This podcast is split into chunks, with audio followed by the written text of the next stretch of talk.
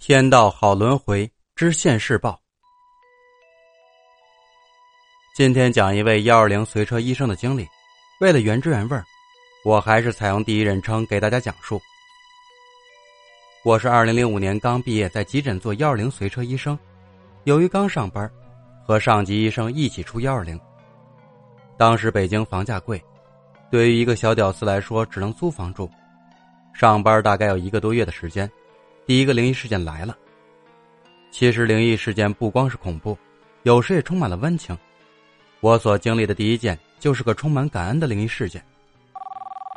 晚上值班幺二零，电话响了，某环某地有个摩托车侧滑跌入花坛，然后上级医生说：“我、小护士、司机四个人前往现场。”到现场看到车在那路上，人趴在花坛里。由于昨天下雨了。花坛很泥泞，人脸不着地，走近后有酒味儿，四周有交警。上去一摸，颈动脉没波动了，把人反过来，发现口鼻里面有大量的泥土，初步判断是吸入窒息。听诊器听心跳，没有。上级医生吩咐现场做 A、B、C，先清理呼吸道，胸外按压，静脉渗素，气球吹，忙活了三分钟，累了一身汗，人没有救过来。交警让我们协助运送尸体，由于在花坛里，担架进不去，需要人把尸体背到马路上。没办法，只能我们自己抬。上级医生一使眼色，我就知道这事得我来。我只能硬着头皮背起这哥们的尸体往花坛外面走。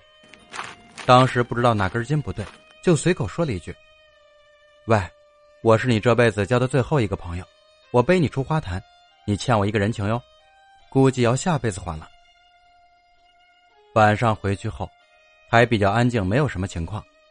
大概凌晨两点左右上床睡觉，然后我就做了一个奇怪的梦。我梦见我在一个人的背上，这个人背着我在泥泞的草地上走，好长的一个梦，一直走，最后走到一个床前面，他把我放在床上，然后说了句：“你的人情我还了，可以放心走。”说完这句话，他就消失了。我紧跟着也醒了。这件事儿是我经历的第一个灵异事件。其实医生经常碰到灵异事件，只不过大家都不愿意说而已。接下来是第二个。这件事儿是个让人心酸的灵异故事。每次想起这个事儿，心里都是酸酸的。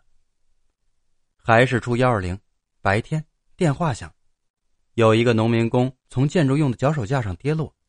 到现场一看，呼吸、心跳停了，双手、双腿及身上多处皮肤裂伤，应该是跌落时钢筋划开的，深达肌层。上级医生说没有抢救的意义了。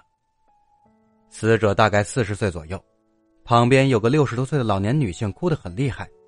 后来得知是死者的母亲，没办法，依旧是负责尸体托运。其实这种工作本来不是我们的职责。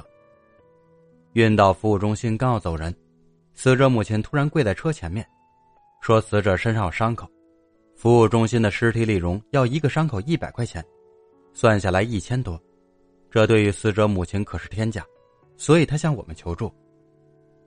当时上级医生决定见义勇为，拆了车上的缝合包，跟我说：‘我带你去帮帮人家，顺便你也练练缝皮。’缝皮后。”就开车回医院了，一直到下班都没有发生什么。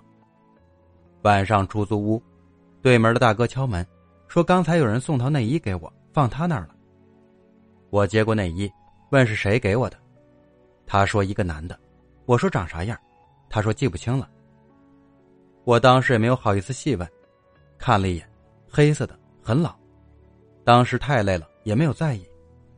第二天上班。看见上级医生桌上有一套和我一样的内衣，我就随口问了，他说不知道谁送的，然后说：“给你穿吧。”就随手丢给我了，我没有推脱就收了。上级医生是老资格的主任医师，这种档次的内衣人家根本就看不上。中午时分，死者妈妈来开死亡证明，进屋后一直感谢我们，我就开始给她出死亡证明。当他看见我桌子上的内衣后，突然放声大哭，一边哭一边说：“上个星期他给儿子买了两套和我这衣服一样的，儿子舍不得穿。听他说完这话，我头发都立起来了。老大娘走后，我跟上级医生说了衣服的事儿，结果上级医生的经历和我一样，同样是别人转交的，而且转交的人只记得是个男的，不记得容貌。上级医生倒是淡定，跟我说：“你回家取过来，我带你去医用焚烧炉。”把衣服还回去吧。一听到他说“还”这个字，我就头皮发麻。接下来，讲第三个灵异事件。某风力发电站施工，深山老林。装钢材的车由于车况不好翻了车，车上坐着一车工人。电话那面说工人全部压在钢材堆里了。由于受伤人数众多，所以附近医院的急救车都去了。路况很差。我们的车是奔驰特种，跑这路还是很颠簸，而且相当的远。这次去的是幺二零车队，我们医院一般十辆车组待命。由于顾及到市里还有其他情况，派了五辆去风力发电站。大概行进了两个小时才到现场，到现场一看，的确很惨，一辆运钢材的车侧翻，车下大概有六七个人，从腰部以上压在车里，只有腿露在外面。